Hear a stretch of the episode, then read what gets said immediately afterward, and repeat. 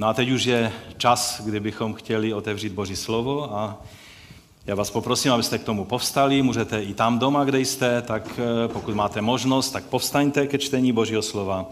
A budeme číst dva kratičké úseky z Pavlových listů. První úsek bude z prvního listu korinským z 15. kapitoly a druhý úsek bude z nám dobře známého listu koloským z 3. kapitoly. Takže nejdříve ten úsek z prvního listu korinským. Tak je i napsáno. První člověk, Adam, se stal duši živou. Poslední Adam duchem oživujícím. Ale ne nejprve duchovní, nebrž duševní a potom duchovní. První člověk je ze země, z prachu. Druhý člověk, pán z nebe. Jak je ten pozemský, takový i ti pozemští. Jak je ten nebeský, takový i ti nebeští.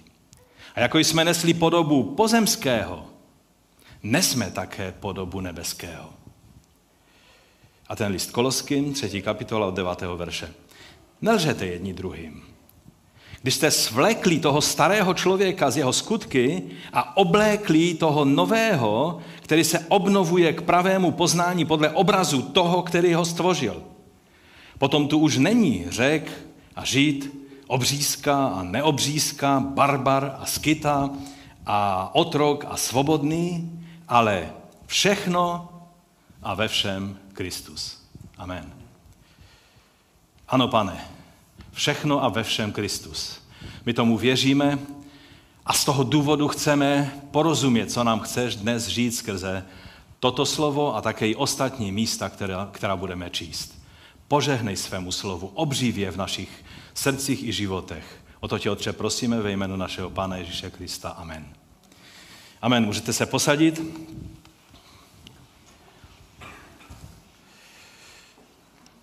Jak odrážíš Boží obraz? Co tvůj život vypovídá o Bohu? Jak pomáháš ostatním lidem vidět Boha ve tvém životě a skrze tvůj život? Vidí skrze tebe Boha? Vidí ve tvém jednání, ve tvých prioritách, ve tvém charakteru Ježíše v té neskreslené podobě? Nebo vidí bigotního, hašteřivého, nábožensky pyšného člověka, který ale klišovitě všem říká o tom, že je Bůh miluje.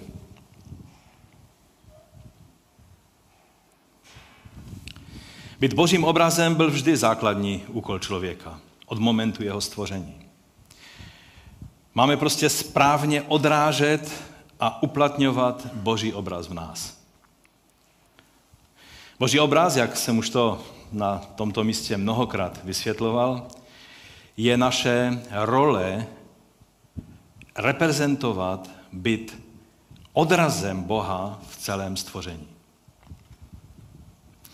A v Novém zákoně nám to vrcholně ukázal pán Ježíš, že? Vlastně ten inkarnační princip, to vtělení se toho božího obrazu v nás, znamená, že skrze Ducha Svatého působícího v nás zjevujeme Boha v té podobě, jak nám byl zjeven v Ježíši. On je tím vrcholným příkladem toho, jak si Bůh představoval to bytí jeho obrazem. Jsme jeho tělem. A to zní tak vznešeně, ale to znamená, že jsme jeho rukami i jeho nohama tady v tomto světě. Pokud někde chybí Ježíšův zásah a Ježíšova ruka, pak to možná je tvoje nebo moje ruka, která měla být tou jeho rukou.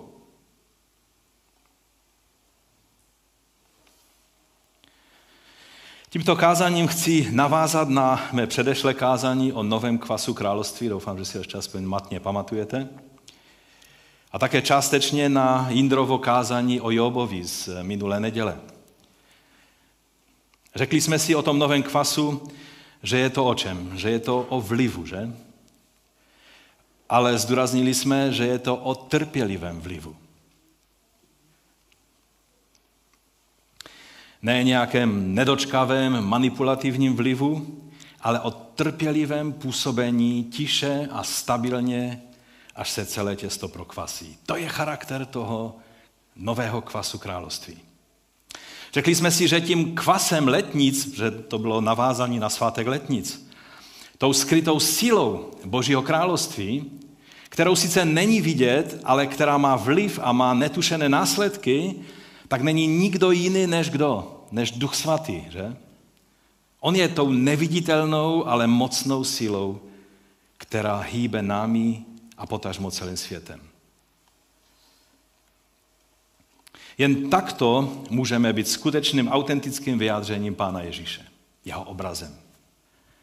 Ve svém okolí, všude tam, kde jsme, tak to můžeme být tím kvasem, můžeme jedině tímto způsobem způsobit nebo dovolit, aby ten kvás způsobil v nás i skrze nás. No a když eh, se trošku zastavím u toho kázání z minulé neděle, eh, škoda, že jsem tady nebyl, protože určitě ve vašich tvářích v některých momentech bylo takové, taková nejistota nebo překvapení. Je to obrovské téma, je to, je to téma, které, které od nepaměti vždycky hýbalo lidským přemýšlením o Bohu. Otázka, nad kterou jste určitě přemýšleli. Co bylo tím hlavním hříchem těch Jobových přátel?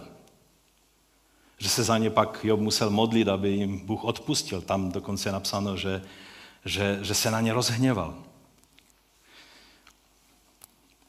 Bylo to to, že nereprezentovali Boha správně. Že doslova nemluvili o Bohu správně. 42. kapitola Joba. Sedmý verš. I stalo se poté, co hospodin Jobovi promluvil tato slova, že řekl Elifazovi Témanskému, proti tobě a proti oběma tvým přátelům vzplanul můj hněv. To je silný výraz. Nechtěl bych zažít to, aby boží hněv vůči mě vzplanul. Proč? Protože jste o mě nemluvili správně, jako můj otrok Job. Nuže, vezměte si sedm byčků, sedm beranů, jděte k mému otroku Jobovi, přineste eh, za sebe zápalnou oběť a můj otrok Job se za vás bude modlit, neboť na, něm, na něho jistě budu brát ohled, abych s vámi nenaložil podle vašeho, jak to tam čtete? Bláznoství. Mluvit nesprávně o Bohu je ta největší pošetilost a bláznoství, které člověk na tomto světě může spáchat. Že jste o mě nemluvili správně jako můj otrok Job. Takže ten jejich hřích nebyl v tom, že by nějak Jobovi ublížili, že by řekli, máš všechny rány na těle a my ti přidáme těch ran, nebo já nevím, prostě lidé někdy jsou zlomyslní a, a vidíte někoho zraněného, tam někde skolabovaného a někdo přijde a okrade ho, ještě mu zebere i peněženku, že? protože to je fakt vhodná, vhodná chvíle dělat takové věci. Ale jejich hříchem nebylo to, že by ještě přidali toho Jobova utrpení. Ehm, nebo nebyl ani dokonce v tom, že jeden z nich, když byste to důkladně četli, tak, tak tam mluvil pod vlivem nějakého nočního zjevení, z kdo ví jakého zdroje, když to čtete, tak vám naskočí husí kůže. To hraničí s nějakým spiritismem. Ten hřích byl v tom, že nemluvili správně o Bohu. Překroutili obraz Boha. A ten překroucený obraz Boha se snažili vnutit i Jobovi. To byl ten hřích. Co ta zkušenost naopak udělala s Jobem? Slyšeli jsme to minulou neděli. To je pátý a šestý verš té 42. kapitoly. Slyšel jsem tě jen z doslechu a nyní tě vidělo mé oko. Proto odvolávám, litují toho v prachu a popelu. Job si uvědomoval, že toho namluvil hodně, hodně, eh, co, co neměl říct.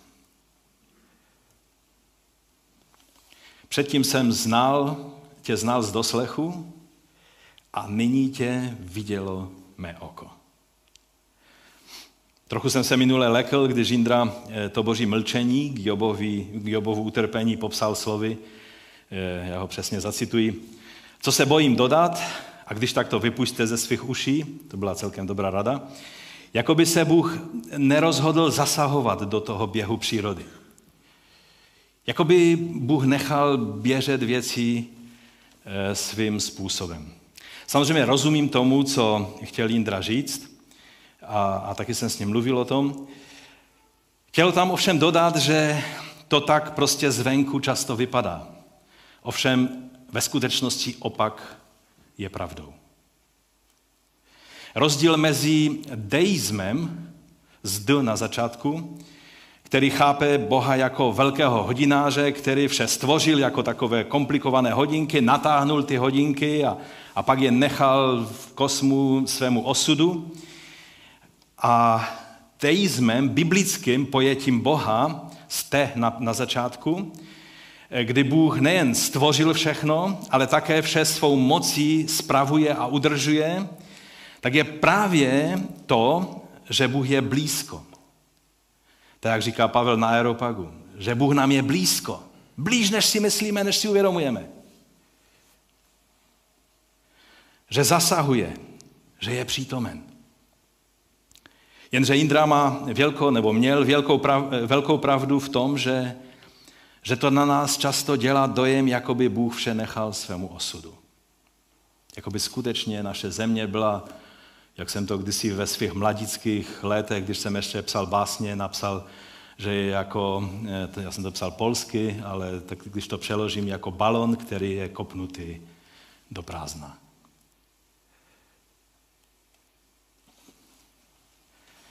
Po tom celém údolí stínu smrti, kterým jo procházel, a když se zdálo, že ti tři chlapi nepřestanou překrucovat boží obraz a Bůh k tomu mlčí, a když nakonec promluví, tak vůbec ne k tomu tématu, potom všem se ale Job otočí, podívá se na svůj život a řekne, kdysi jsem jen slyšel o tobě z doslechu a nyní mě vidělo Eh, tě vidělo mé oko. Nyní tě, Bože, chápu mnohem lépe. Nyní tě, Bože, znám mnohem více osobně.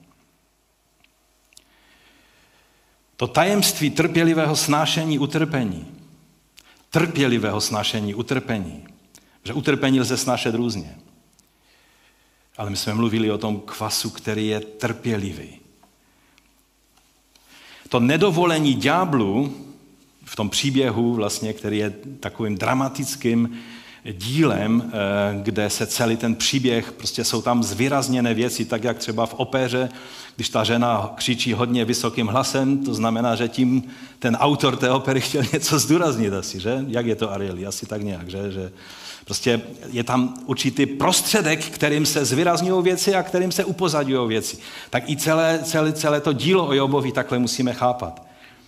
A a, a ďábel tam hraje roli, že si povídá s Bohem a, a prostě vyžádal si, eh, vyžádal si eh, Joba. Ehm, to tajemství toho trpělivého snášení utrpení je nedovolení ďáblu ani lidem nám překroutit boží obraz před našima očima, ani v nás samotných vůči ostatním lidem. A to je můj první bod. Nedovol, aby ti kdokoliv nebo cokoliv překroutilo boží obraz. Lidé budou většinou nevědomky, doufám, že to nedělají vědomě, překrucovat boží obraz z mnoha důvodů. Často to je e, nějaký ucelený systém učení a náboženského myšlení. Často se natchnou pro nějaké učení, které jim vytvoří systém, ale když Kristus není v centru, vždy to znetvoří obraz Boha před námi. Ten příklad o dobrém pastýři, který Indra minule také zmínil, je takovým groteskním příkladem této věci. Existují ovšem mnohem závažnější překroucení božího obrazu. V tom příkladu, který Indra zmínil, mnozí kazatelé nemají o ovcích a pastýřích ani ponětí, je to srozumitelné, protože kdo dneska by choval ovce, že? kromě nějakého vojnara v Chotěbuzi. Když jsem řekl na Aliášce, když jsem kázal eh, ve zboru, to je Aliáška, tam ovce jsou. Když jsem řekl, že mluvím také ze vlastní zkušenosti, že, že máme ovce, tak se na mě lidé dívali, jestli jsem spadl z výšně. Eh, no a protože ti kazatelé nemají tu možnost mít zkušenost s ovcemi, tak někdo vypustil takový blábol, že ten dobrý pastýř někdy musí nezbedné ovci zlomit nohu, aby od stáda neutíkala, že? Takový, takový dobrý pastýř to udělá, že? Prostě rafne tu ovci a zlomí ji nohu. No a od té doby to ostatní kazatele bezmyšlenkovitě opisovali jeden od druhého, aniž by si ten obraz srovnali se skutečným dobrým pastýřem, jak nám je ukázán jak ve starém zákoně, tak v novém zákoně. Jen pro upřesnění, minule to zaznělo jako, že bych to učil i já, eh, a pak to konečně odvolal, ale tak to nebylo. Čili to jenom chci teď eh, vám dát tu správnou informaci. Nemusel jsem nic odvolávat, protože jsem to nikdy neučil. Ovšem určitě jsem vás na tento pokřivený obraz kdysi upozornil minimálně v kázání o žálmu 23. Ehm, právě proto, že mi ten příklad neseděl s charakterem jednání dobrého pastýře, tak vždy jsem při tom, jak to někdo v kázání použil, a používali to velice eh, ctění vůdcové mezi námi kdysi, tak jsem se vždycky ošíval a prostě jsem to nebral, protože mi to nepasovalo s obrazem dobrého pastýře. No a když jsem pak měl sám kázat na to téma dobrého pastýře, tak jsem si dal tu práci, jak to dělám s každým kázáním, že jsem si zjistil názory odborníků, hlavně beduínů z judské pouště a tak dále. Četl jsem knihu jednoho autora, který strávil dlouhý čas s beduíny, právě pastýři na judské pouště, aby poznal jejich řemeslo, jejich jejich zvyky a tak dále. A také jsem trošku začal fušovat do řemesla pastýřů tím, že máme ovečky. No a zjistil jsem, že by ten pastýř byl blázen, kdyby to tak dělal. Každý problém s nohama je u ovečky velký průšvih.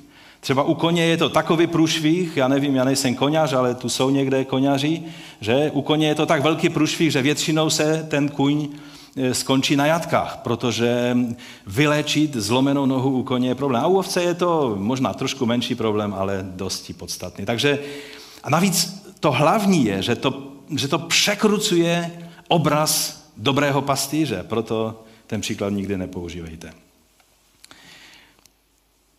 Problém ovšem je v tom, že to někdy opravdu tak vypadá.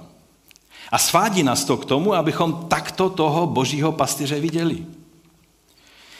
Jakoby když už je opravdu ta ovečka na dně, tak ještě, ještě si nakonec zlomí nohu a ještě to vypadá, že, to, že zatím má prsty Bůh.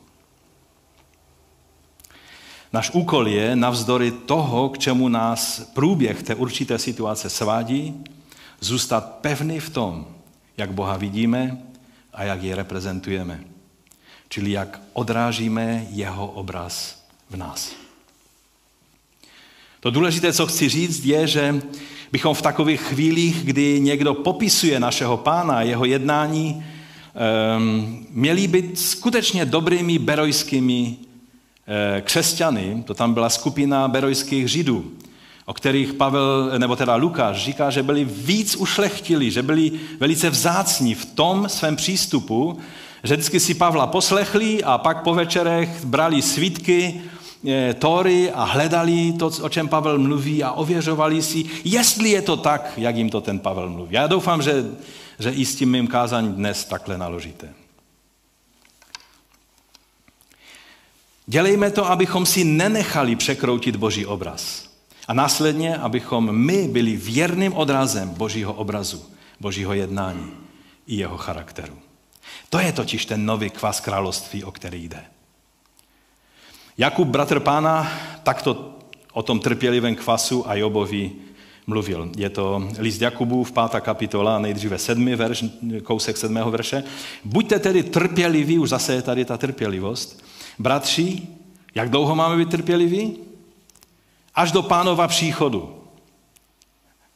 To už je 2000 let. To je dlouhá trpělivost. Samozřejmě všichni křesťané si myslí, že to bude v té jejich generaci, ale zatím se stoprocentně všichni mylili. Včetně těch, kteří to předpovídají na konkrétní roky a tak dále. Prostě se mylí. A vůbec se mylí tím, že to vůbec dělají. Nevíme, jestli to bude v té generaci, v té příští, nebo až za dalších sedm generací nebo dvacet generací. To ví pán. Ale my máme být trpěliví až do příchodu pánova. Mnohem pravděpodobnější je, že nepřijde pán k nám, ale že my odejdeme k němu v den, kdy vydechneme naposledy. Což se lidem celkem často stává. No a pak jedenáctý verš. Hele, blahoslavíme ty, kteří vytrvali. Slyšeli jste o Jobově vytrvalosti a viděli jste, jaký konec mu pán připravil. Neboť pán je velmi soucitný a milostivý.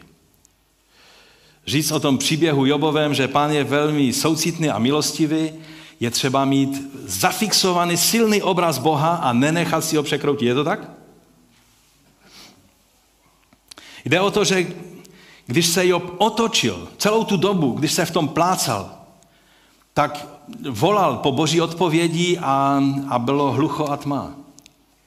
Jenom na něho mluvili ti prostě experti na utěšování, kteří, kteří mu to všechno vysvětlovali.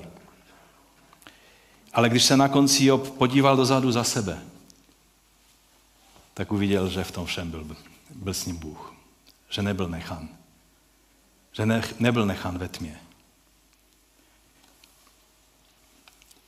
Když tím údolím stínu smrti, v tom mlčení, v tom opuštění procházel, kdy se zdálo, že jedinou iniciativou v jeho životě hýří ďábel, že ho Bůh uviděl, že ho Bůh neopustil, ale byl s ním. A to důležité je, že dokonce byl s ním blíže než běžně. Nevím, jestli se vám to líbí, ale momenty utrpení pokud máme ten obraz správně před sebou, ten, ten boží obraz a nenecháme si ho ďáblem překroutit. Ďábel, to je jeho práce na plný úvazek, jak jsem v jednom kázání o Davidovi říkal. On buď překrucuje obraz boží v našich očích, nebo obraz nás samotných. Když se příliš natchneme svým úspěchem a, a ztratíme pojem o realitě, o, naš, o nás samotných. Takže to ďábel vždycky dělá, ale ale když mu to nedovolíme, tak na konci je, že Boha budeme znát mnohem osobněji a mnohem, mnohem, eh, eh, tak, že, že, že se ho dotýkáme, že, že je skutečně eh, přítomen v našem životě způsobem, kterým jinak neprožijeme. Nedělej nikdy žádné závěry v bouři. V noci vyčkej rána. Vytrvej, nedovol okolnostem tvořit tvou teologii o Bohu. Důvěřuj Božímu srdci tehdy, když nevidíš jeho ruku. Nevím, jestli jste to slyšeli. Tak to je princip, který vám přeji, abyste vzali velice hluboko do svého srdce. Když jsou situace, kdy se zdá, že Boží ruka je vzdálená a ty ji nevidíš, tehdy důvěřuj jeho srdci, znáš ho, víš, kým on je. Víš, co o něm říkal Ježíš. Nedovol, aby ti ďábel nebo kdokoliv jiný překroutil obraz Boha. Na konci se pak ohlédneš jako Job za sebe a, a uvidíš a řekneš, pan je velmi slitovný a milostivý. Dosud jsem o něm slyšel jen z doslechu a nyní tě vidělo mé oko. To vám zaručuji, že lidé, kteří se trpělivě spoléhají na Boha i tehdy, když je život fackuje a není vidět záchranu ani uzdravení, když se po nějakém čase ohlédnou, vždy vidí jasné znaky toho, že Bůh byl s nimi. Je to ještě stále příliš citlivá věc. A tak, tak se zdráhám o tom příliš mluvit. Ale na celý život mi zůstanou slova naše drahé sestry Olinky, když byla na operaci eh, v nemocnici ohledně onkologického nálezu. Když nám potom na skupince eh, u Ráškových eh, vyprávěla o tom, jak hmatatelně blízko byl jí pán tehdy v této chvíli. Víte, věci se dějou jinak, než bychom si přáli. Ale když nás život fackuje, tehdy máme možnost prožít Pána obzvlášť blízko.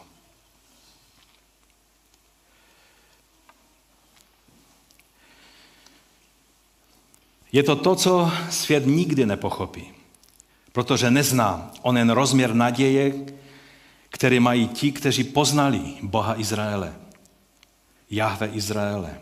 A my dokonce skrze vzkříšeného pána Ježíše. Viktor Frankl, židovský psycholog a neurolog a spisovatel z Vídně, který eh, byl vězněn nacisty jak v Terezíně, tak v Auschwitz a také v Trkheimu eh, a, a přežil tyto všechny tábory, tak poznamenal, cituji, že jedinou osobní vlastností, která změnila přežití v táborech smrti, byla naděje. Kdo ztratil naději, ztratil život. Naše naděje je v Pánu.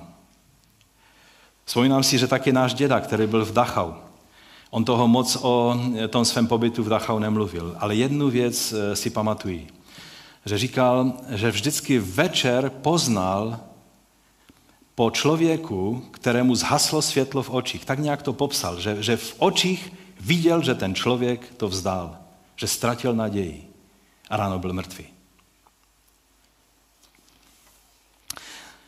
Naděje, naše naděje je, že jednoho dne Bůh přijde a do toho všeho zasáhne. Že naše utrpení není jen tak bezúčelné, ale že v tom všem budeme moci lépe uvidět Boží záměry.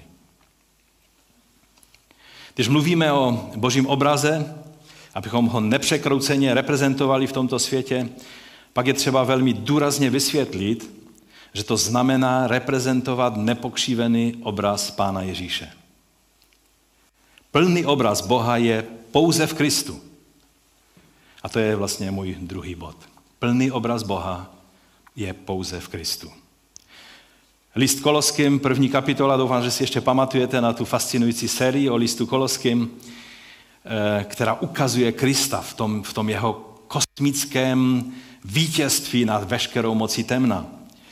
A eh, v té první kapitole je řečeno, on je obraz neviditelného Boha prvorozený všeho stvoření. Tak jak jsme četli v tom úvodním textu z prvního listu korinským, eh, z 15. kapitoly. A jako jsme nesli podobu pozemského, nezme také podobu nebeského. Když člověk žije lidským životem, tak prostě se v něm odrážejí všechny člověčiny, že? Ale když neseme obraz toho nebeského, toho druhého Adama, pak je to obraz Kristův v nás. V tom druhém textu, eh, znám dobře známého listu Koloským, jsme četli, že jsme byli vším možným předtím, ale toho starého člověka jsme svlékli, tam je, aby, aby nebylo pochyb, takže i z jeho skutky. Starého člověka jsme svlékli i z jeho skutky. To je to odložení toho kvasu, starého kvasu Egypta. A pak tam je ta pauza těch sedm dnů, aby bylo jasné, že ten nový kvas nebude mít nic společného s tím kvasem Egypta. I z jeho skutky. To je třetí kapitola 9.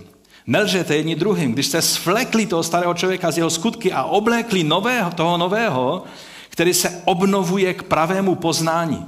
To je zvláštní, že ten nový člověk má co dočinění s pravým poznáním toho podle obrazu toho, který ho stvořil.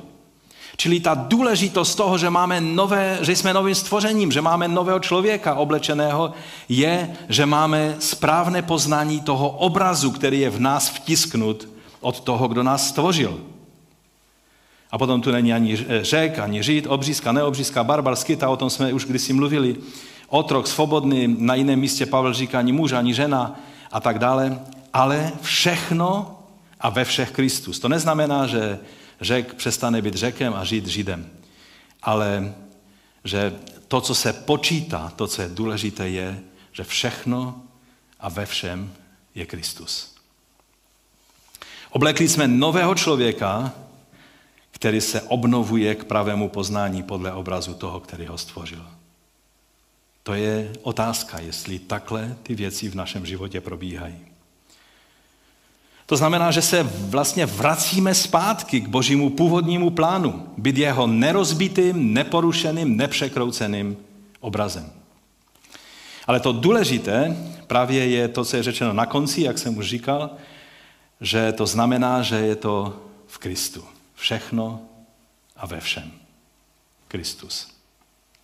Kristus, slovo Kristus, doufám, že vám nemusím vysvětlovat, že to znamená Mesiáš. Čili, že to není nějaké příjmení e, pána odtržené od dějin Izraele, ale že je to Mesiáš Izraele. Ale to, ten, ten pravý boží obraz v nás je jen natolik, nakolik vyjadřujeme a reprezentujeme Krista.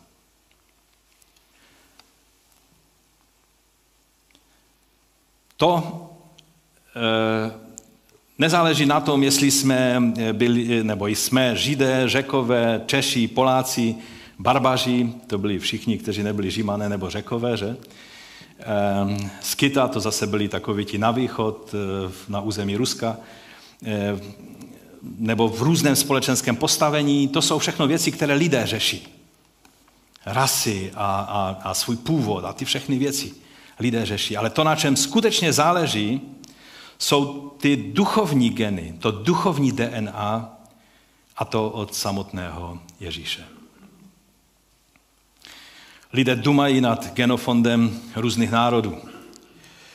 Ehm, jsou fascinováni tím, co všechno je v jejich, v jejich genofondu. Samozřejmě genetika je obrovská věda a je to fascinující poznávat ty věci.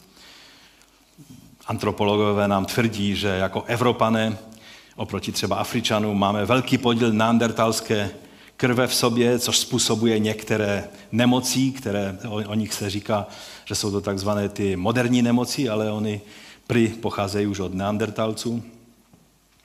Nechci vám tady mluvit o antropologii a o takových věcech, to, to není můj úkol. Ale lidé to řeší a prostě mluví o tom, jestli máš dobré geny nebo špatné geny, původ a tak dále, jaké nemoci máš ve svém genofondu. Někdy se lidé hrozí nad tím, jak může se svou minulostí žít třeba syn nebo dcera nějakého masového vraha, či člověka, který třeba zneužíval děti. Když eh, jsem viděl rozhovory s některými dětmi eh, bývalých nacistů, tak eh, to je velice bolavé poslouchat jejich příběh. Těch, kteří chtěli nějakým způsobem prostě se oddělit, vymezit od své minulosti. Některé, někteří ti potomkové se to dozvěděli až, až za dlouho, že eh, kdo jsou vlastně jejich eh, předkové. Ehm, my si tak můžeme říct, no naštěstí já to nemám ve svém rodokmenu, tak, eh, takže se tím nemusím trápit. Měli byste vědět o tom, že každý z vás, jak jste tady, každý z nás, máte z největší pravděpodobností celou paletu vrahu a násilníků ve svém rodokmenu. No haleluja, nečekám od vás, samozřejmě. To je prostě realita.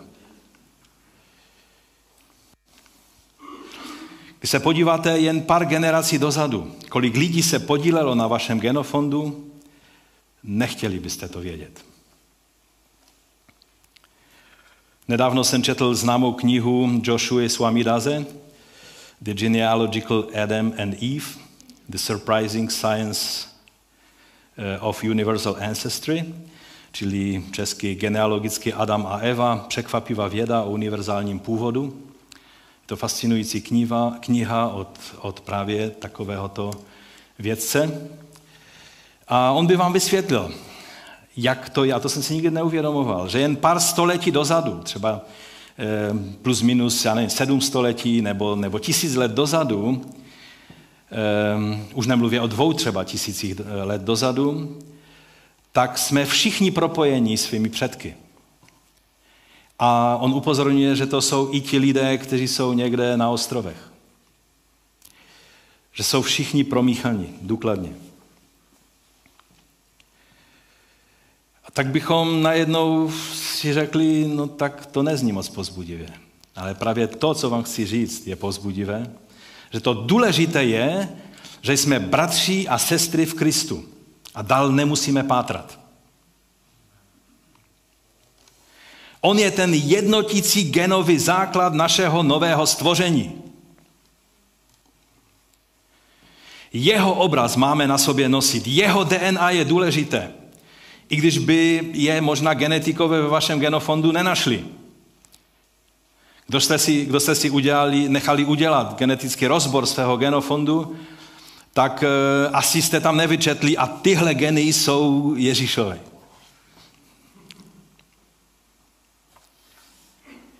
To důležité je mít to duchovní DNA, které pochází od našeho pána. Jsme kristovci.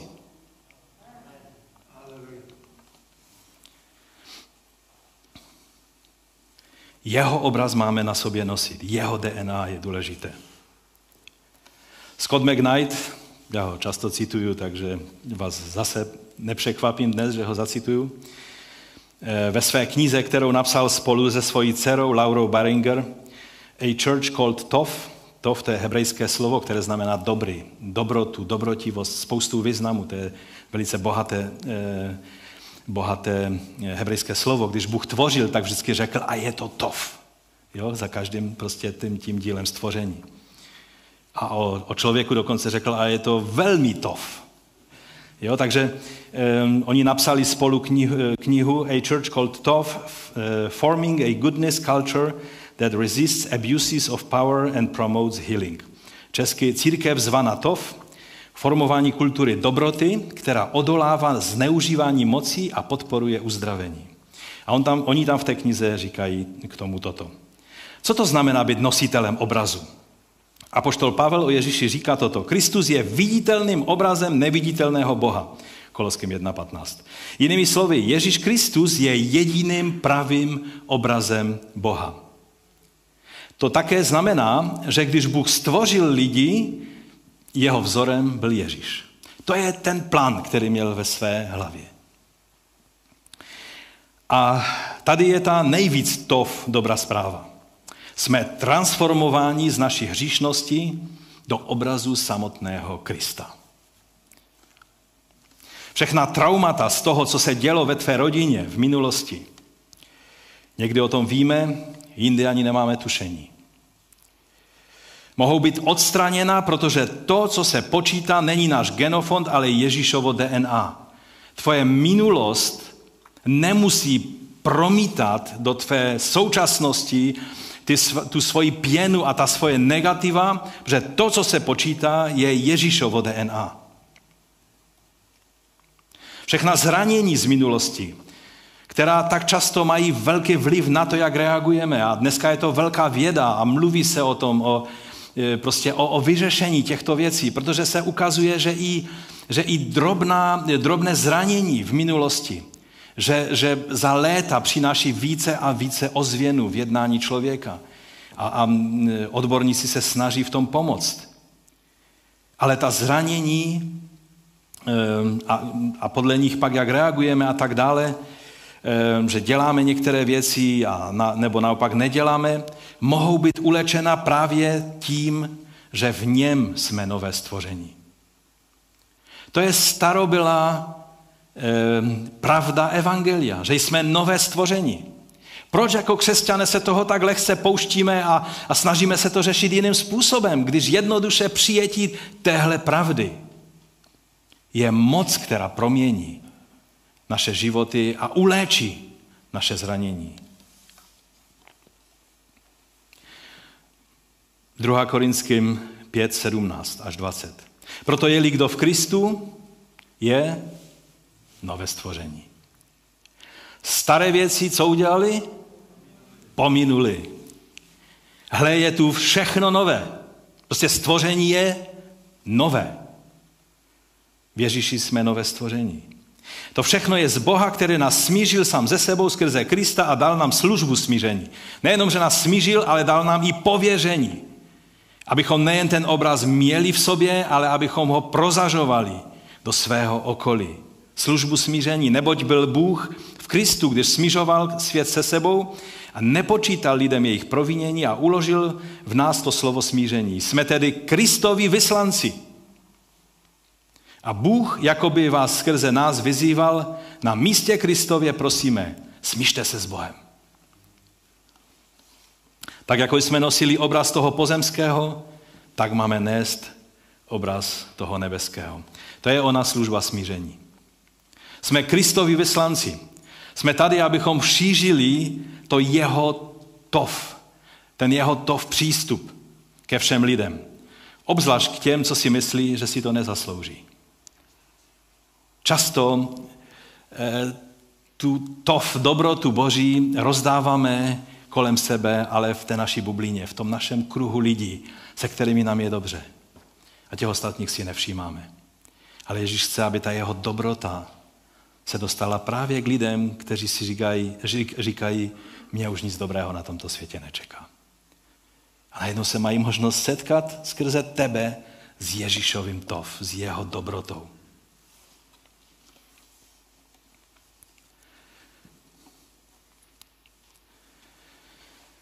Když narazíme na jakékoliv dohady o tom, jaký teda Bůh je, je to častá otázka, že? Když vidíme, co se děje na tom světě, čteme dějiny a čteme o všech hrůzách, které se v dějinách děly, tak, tak si říkáme, jaký ten Bůh vlastně je. Odpověď je Ježíš. Evangelium Janovo, první kapitola, hned na začátku Janova Evangelia od 14. verše. A slovo se stalo tělem a přebyvalo mezi námi. To je Ježíš. Spatřili jsme jeho slávu, slávu, jakou má od otce jediný syn. To jediný znamená jediný svého druhu, jedinečný. Syn plný milosti a pravdy. Jan o něm vydával svědectví, volal, to je ten, o něm jsem řekl, ten, který přichází za mnou, je přede mnou, neboť byl dříve než já. Z jeho plností jsme my všichni vzali milost za milosti. Neboť zákon byl dán skrze Mojžíše, ale milost a pravda, milost a pravda, milost a pravda se stala skrze Ježíše Krista. Boha, a teď poslouchejte, teď je ten důležitý verš, to všechno byl úvod. Boha nikdo nikdy neviděl. Jinak řečeno, o Bohu nemá nikdo ani páru. To, co ví, ví jen velice málo a zkresleně. Boha nikdo nikdy neviděl jedinečný Bůh, který je v lůnu otcově, to je Ježíš, ten nám o něm pověděl. Nebo jiný překlad by mohl být, ten nám ho ozřejmil, učinil známým. Víte, ten verš je tak důležitý, že bychom si ho měli každý den připomínat. Chceš vědět, jaký je Bůh? Podívej se na Ježíše. Chceš vědět, porozumět tomu, co se děje s tímto světem, jak Bůh může v tom všem prostě to takhle nechat? Nespust své oči z Ježíše. Protože jinak budeš mít překroucený obraz Boha a nakonec se ho úplně vzdáš, což mnozí dnes, dneska třeba mezi křesťanskými umělci je celá vlna toho, že někteří odcházejí, protože se do toho tak zamotali, až ztratili ten obraz Boha. Velmi, velmi rád se dívám na seriál The Chosen, nevím jak vy, ale mě to fascinuje od začátku. Když jsem o něm věděl, že se natáčí, tak už jsem se na něho těšil a nesklamalo mě to a fakt je to zatím to nejlepší, co je možné vidět o Ježíšově životě. Jim se skutečně daří, podle aspoň mého poznání, a, a věnoval jsem tomu desetiletí studia, takže aspoň trošku možná bych, bych mohl se k tomu vyjádřit. Jim se fakt docela daří vystihnout Ježíše v jeho lidskosti, v tom prostředí, ve kterém žil, jak, jak to tam fungovalo, oni, oni to konzultují s rabíny, s, s novozákonními odborníky a tak dále, takže se jim to celkem daří. No a, a myslím si, že i ten herec k tomu přidává, že, že pomáhá vidět toho Ježíše fakt takové, takového v té lidské podobě, jakým, jakým skutečně byl. Jsou tam různé postavy v tom seriálu, které jsou zajímavé, že? Oni právě rozvíjejí takové to, co v evangelích není prostor pro to, aby se rozepisovalo a oni tím, že je to seriál, tak, tak ta, právě ta, ta bílá místa zaplňují tou svoji uměleckou fantazii a dělají to skvěle. A ty postavy jsou samozřejmě super, třeba ty děcka, jak se dívají na té střeše, na, na to, jak tam z té střechy spouštějí, spouštějí toho chromého, jo? A je to tam tak vtipně ukázáno, že dokonce tam mají něco, nějakou podobu popcornu, že si to podávají, že? A no prostě je to úžasné. A, ale ten, kdo působí na mě jako absolutní magnet v tom seriálu, je právě osoba Ježíše. To prostě jinak nejde. Přesně takového si ho na základě evangelii, ale také i jak jsem ho poznal ve svém životě, tak si ho představím. No to byla trošku přehnaná reklama na ten, na ten seriál, ale, ale je to fakt dobré, podívejte se na to. Škoda, že ty, ty překlady, eh, titulky, vždycky čekám eh, na, eh, na to, abychom to mohli spolu s Felicí sledovat na aspoň polské titulky a nejde se dočkat. Ale právě ta jedna vlastnost tam je zobrazena velmi dobře a to je Ježíšův zájem o lidi. Ano, někdy na nás nechat dopadnout ty ďábelské škodolivé úmysly. Kdyby mu Bůh měl dát volnou ruku ovšem, tak to jediné, co by ďábel udělal, je to, že by tě prostě zničil. Po všech stránkách, včetně tvého života. Jeho plán je ničit. Kdyby nebyl pozdržen Bohem, tak by tě prostě zničil. Ale Bůh to má pod kontrolou. Zkusme třeba doma u oběda se ohlédnout a možná uvidíte ony nenápadné znaky toho, že Pán tam tehdy u toho byl, když si procházel určitým údolím stínu smrti. Nebo, nebo tmavým momentem v životě. Tak se ohlédni a, a podívej a možná uvidíš, ale on tam byl s námi. On tam byl. Nemohu mluvit za vaše příběhy, já řeknu jen pár z toho mého života, mého okolí. Když nedávno, před snad dvěmi lety, nebo kdy to bylo, když eh, Felicie měla mozkovou příhodu, a já jsem zrovna měl celý den natáčení do televize, takže jsem měl vypnutý telefon. Každý krok tehdy byl, eh, to jsme si zpětně uvědomili, byl řízen pánem. To bylo velmi zvláštní. To, že se jí to stalo v autě na úzké silnici, kde nemohla jet rychleji, Eh, to, že narazila do protijedoucího auta tak šetrně, ale zároveň tak důrazně, že to ty lidi přimělo se naštvat a zavolat policii, která, když zjistila, v jakém je Felicie eh, stavu, tak okamžitě zavolali záchranku, čímž ji zachránili ten potřebný čas u, u mozkové příhody. Že? Kdyby třeba sjela do příkopu a tam nějaké půl hodiny byla v příkopě, než by si někdo všimnul, že tam auta zas tak moc nejezdí, na té to bylo na, na, na polní silnici, tak by to mohlo dopadnout úplně jinak. Nebo třeba by přijela domů, cítila se slabě, šla, šla si lehnout a už by mohlo být pozdě pak na jakoukoliv eh, pomoc, aby to nemělo následky. Ehm, že ji převezli do nemocnice, kde eh, měla zrovna službu primáška. Zrovna to se tak podařilo, že měla primáška neurologie, která je považována za špičkového odborníka na mozkové příhody. Víte, najednou jsme si to uvědomili a když jsme, to, když jsme mluvili o tom na policii, tak ten policista říká, vy tam musíte mít nějaké známé nahoře. Protože skutečně stalo se to. A proč, se to, proč, proč to Bůh nemohl zastavit? Mohl to udělat jinak. Ale dobré je vidět v těch situacích tu jeho ruku, ten jeho dotek. Nebo jak, jak nám Benno tehdy zavolal, že na něho spadnul strom v lese já jsem si pak uvědomil s hrůzou, že stačilo pár centimetrů dál a mohlo to být hodně, hodně, hodně špatné. Proč to Bůh dopustil? To ví On. Proč se ale vždycky ptáme, a proč to Bůh dopustil? Proč se nikdy nezeptáme na to, proč pan nedopustil všechno, co chtěl nepřítel udělat? Kladete si tuhle otázku někdy? Někdy je dobré si, si to dát do této perspektivy. On chce v každé takové situaci tě zlikvidovat. Když vidíte, že, že se stane něco škaredého komukoli z, vaše, z vaší blízkosti, pak to byla zadržující boží ruka, která nedopustila to nejhorší, protože ďáblův plán je vždycky na celé, prostě zničit, zabít. Takhle to musíme vnímat. Jsme v boji, jsme na frontě. I když to skončí smrti, často, když jsme všímaví, tak uvidíme tam v tom znamení toho, že to Bůh měl pod kontrolou. Samozřejmě, když něco skončí smrti, je to vždycky finální zkušenost pro nás a, a jakoby, jakoby v tom hledat nějaké, nějaký ten prostě to znamení toho, že Bůh to měl ve své ruce, je obzvlášť těžké. Když zemřela naše maminka, která od svých 60 let byla nemocná a prakticky ležela, a to jediné, co dokázala dělat, bylo, že se za nás modlila tehdy, to byla jediná činnost, kterou tak nějak dokázala, protože to dokázala i, i když ležela a byla hodně slabá. Bylo to zrovna doba stavby kacečka a ona se za tu stavbu velice modlila. Ona, ta nemoc způsobovala, že si dělala víc starosti, než by měla a Bůh si to použil, že ty starosti proměňovala v ty přímluvy a modlitby. A, a když v poměrně mladém věku, 67 let, to byl stejný věk, jako měla Olinka, když odešla, když odešla k pánu, tak to bylo přesně v den, kdy jsme měli první zhromáždění tady v Kace.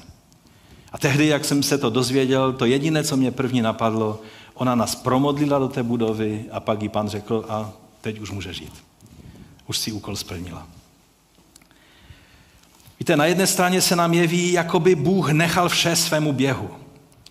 Na druhou stranu nám Ježíš ukazuje Boha jako otce, který rád slyší volání svých dětí. Jako dobrého pastyře, který neváha zachraňovat ta nezbedná jehňata. Tak, jak to mají ve zkušenosti skuteční odborníci na chov ovcí. Ten zmíněný autor, eh, o kterém jsem před chvíli mluvil, tak on strávil hodně dlouhý čas mezi těmi beduíny na judské poušti. A on říká, že jednou pozoroval toho pastýře, jak jedno takové jehně bylo strašně nezbedné a stále chodilo na okraj propasti v judské poušti, tam jsou rokle prostě, kdy, kdy je třeba 50 metrů propast. A to jedno jehně furt tam chodilo a vždycky to vypadalo, že tam spadne a on, on ho musel zachraňovat. A on ho pozoroval zase v té situaci, kdy to jehně zas tam bylo v tak nebezpečném místě a tam stačí jenom, že ho něco vyplaší a to jehně prostě skočí. Taková ovce je, je, má takovou povahu. A ten pastyř, aby nevylékal to jehně, tak tak pomalinku se k němu přibližoval s tou svojí holí, s tím koncem, kterým se dá chytnout, za, na krk nasadit, že, tomu jehněti. A, a pak ho tak rychle a velice, velice prostě Eh, hbitě chytil eh, do, tou svou holí, přitáhnul k sobě, vzal do náruče a vítězoslavně šel k tomu autorovi, který tam seděl a, a, a chtěl prostě, eh, ať, ať mu patřičně prostě dá najevo, jak je dobrý, že? že se mu to podařilo. A ten autor se ho zeptal, to tě neštve, že to jehně už to udělalo po několikrát? A ten pastýř se tak podíval na to jehně a říká, teď je to jenom jehně. Víte, pan ví, co jsme, jak jsme stvoření. Jeho nepřekvapíme tím, že padneme na nos. Ale dovolme, aby nikomu se nepodařilo obraz dobrého pastýře v nás překroutit. On ví, jaký jsme, on ví, co potřebujeme. On se na nás nikdy nebude zlobit, když němu voláme o pomoc když ho prosíme, když voláme, když, když se modlíme. Jsou učitelé, kteří to mají v té teologii tak zamotané, že vám řeknou, že se nemáte modlit, protože už všechno bylo učiněno, takže když se modlíte, tak prokazujete svoji nevíru. Ne, prokazujete blízký vztah s tím, ke komu máte stejnou, stejnou možnost přijít jako dítě ke svému otci a prosit ho o to, co máte na srdci. Ale když se stanou věci jinak, důvěřujte mu, protože on ví, co je pro nás dobré. Matouš 7.7. Žádejte, bude vám dáno, hledejte, naleznete, tlučte a bude vám otevřeno, neboť každý, kdo žádá, dostává, kdo hledá, nalézá, tomu, kdo tluče, bude otevřeno. Kdo z vás je takový člověk, který podá svému synu kámen, když ho požádá o chléb? Nebo mu podá hada, když ho požádá o rybu? Jestliže tedy vy, až jste zlí, umíte svým dětem dávat dobré dary, čím spíše dá dobré věci těm, kteří ho žádají, váš Otec, který je v nebesích. Takové je srdce našeho Otce v nebesích, jak nám ho ukázal Pán Ježíš. Můžete říct, no ale jsou situace, kdy v tom, co se děje, není vidět tu usměrňující Boží ruku. I tehdy máme prokázat trpělivou důvěru v Boha a nenechat se z toho postoje ničím ani nikým odlákat. Pamatuj to, co jsem už řekl, když nevidíš ve tmě Boží ruku, důvěřuj jeho srdci. Pokud známe Boha skrze poznání Pána Ježíše Krista, budeme mu důvěřovat i ve vyhní zkoušky. O tom mluví apoštol Petr, který varoval Ježíše před utrpením, když mluvil lidsky, dokonce pod vlivem eh, toho zlého a Ježíš ho musel napomenout. Ale když poznal, jak věci jsou, tak ve svém listu napsal, proto já sejte, i když jste není nakrátko, je-li to nutné zarmoucení rozličnými zkouškami. Ty zkoušky to nejsou tak, že ve, škole dostaneš dvojku místo jedničky. On tady mluví o zkouškách, o kterých šlo o život, ve kterých šlo o život, rozumíte? Aby osvědčenost vaší víry, vzácnější než pomíjející zlato, jež je zkoušeno ohněm, byla nalezena k chvále a slávě a ctí při zjevení Ježíše Krista. Nevadí, že pod tlakem v horku zkoušky mluvíte různé věci. Pod tlakem toho nám mluvíme někdy hodně špatného, hodně. I Job mluvil věci, které byly na hraně rouhání, jak správně poznamenal eh, minulé Jindra. To důležité je ovšem to, co to s vámi udělá na konci. Jak z toho vyjdete. Job vyšel vítězně, jeho přátelé už méně. Nechali si tím vším překroutit boží obraz. Petr nám zde říká, že osvědčenost naší víry je jako zlato, které se propaluje ohněm. Já nejsem odborník na zlato, ale jen tolik vím, že když se propaluje zlato, že se tím čistí a takže z toho můžou lézt všechny ty příměsi a nečistoty, které se prostě odstraní a zůstane vám čisté zlato. A to je ta rizí víra. Neboj se být před Bohem i lidmi autenticky. Nemusíš si na nikoho a na nic hrát. Když ta pěna a nečistoty jsou odstraněné, kež by zůstala tvoje víra jako to rizí zlato. Pojďme se za to modlit. Ano, pane, tak toužíme vyzařovat a odrážet tvůj obraz taky, jaký skutečně jsi. Děkujeme ti za příklad Joba, děkujeme ti za Petra, děkujeme ti za všechny apoštoly, kteří nám předali ten správný obraz. A také, že se projevuješ tímto způsobem skrze svého svatého ducha v našich životech, tím kvasem Božího království. Pane, pomoz nám, abychom věrně přenášeli i na ostatní lidi vyjádření tvého charakteru, tvých priorit, tvého jednání. Pane, dej, abychom byli více průduchem toho tvého působení v tom našem prostředí. O to tě prosím za každého jednoho z nás. Amen. Amen. Ať vás pán požehná při tom, když odrážíte jeho obraz.